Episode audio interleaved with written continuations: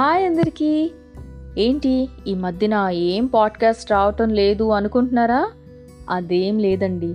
ఈరోజు మీకోసం మంచి కంటెంట్ తెచ్చాను అదే బాడీ షేమింగ్.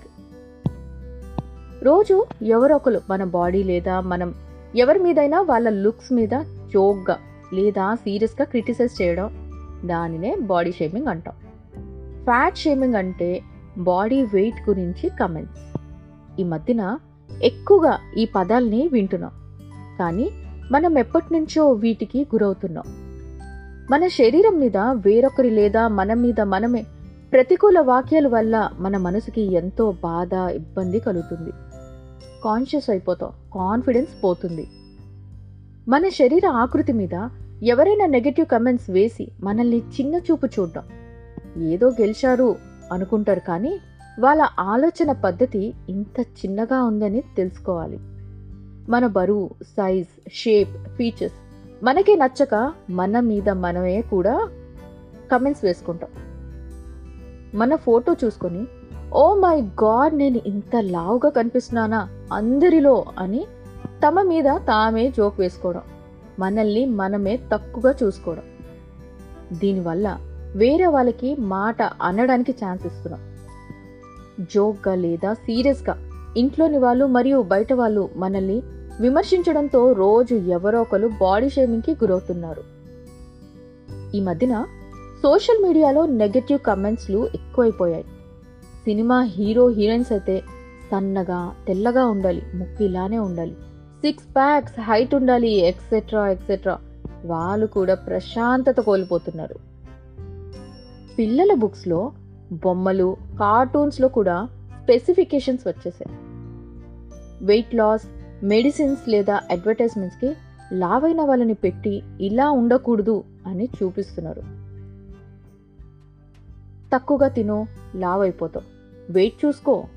ముఖం నల్లగా ఉంది ఏమైనా పెట్టు. హెయిర్ పల్చగా అయితే పెళ్ళి అవ్వదు. బాడీ మీద హెయిర్ ఎక్కువగా ఉందని ఎక్సెట్రా ఎక్సెట్రా ఇవి రోజు మనం ఎవరినో అండం లేక మనల్ని ఎవరో అండం వింటున్నాం. మన మీద మనకి కాన్ఫిడెన్స్ లేకే ఫోటో తీసుకున్నప్పుడే బోలెడు ఫిల్టర్స్ వాడుతున్నాం. మనకి మ్యాగజైన్స్ టీవీలో సెలబ్రిటీస్ని చూసి సగం కాన్ఫిడెన్స్ కోల్పోయి మెంటల్ ప్రెషర్కి గురవుతున్నాం. టీనేజర్స్ గురించి చెప్పక్కర్లేదు. సరిగ్గా తినక పిచ్చి పిచ్చి ట్రీట్మెంట్స్ తీసుకొని ముఖంని బాడీని పాడు చేసుకుంటున్నారు. అమ్మాయిలే కాదు అబ్బాయిలు కూడా అనవసరమైన ఒత్తిడికి గురవుతున్నారు. ఫిజికల్ అపియరెన్స్ మన హెల్త్ని బాగా చూసుకుంటే మంచిది. కానీ మెంటల్ పీస్ పోగొట్టుకోవడానికి కాదు. బాగా తయారవ్వాలి క్లీన్గా ఉండాలి అని నేర్చుకుంటే చాలు అంతే. ఎవరు చెప్పారో ఇలానే ఉండాలి అని. అలా అయితే మనం అందరూ ఒకేలాగా పుట్టి రోబోట్స్ లాగా ఏలియన్ లాగా ఒకటే ఉండేవాళ్ళం. అప్పుడు వాటికి మనకి డిఫరెన్స్ ఏంటి? వేరే వాళ్ళు ఏదో అన్నారని ఎవరిని కలవకుండా దూరంగా ఉండకండి. మన బాడీని మన అర్థం చేసుకొని స్వీకరిద్దాం. స్ట్రెస్ లేకుండా మెడిటేషన్ బ్రీతింగ్ ఎక్సర్సైజ్ చేద్దాం. ఒక్కొక్కరికి ఒక్కో స్కిల్ ఉంటుంది. అది గుర్తించండి. నెగటివ్ కమెంట్స్ని దూరం పెట్టండి. మన మనసులోని బాధ షేర్ చేసుకోవడానికి ప్రయత్నించండి. ఒకరిని ఒకరు అర్థం చేసుకుందాం. పిల్లలకి నేర్పండి మనం అందరం డిఫరెంట్. డిఫరెంట్ అనేది తప్పు కాదు. ఫైనల్గా different makes us unique and world colourful. So love yourself bye for నా.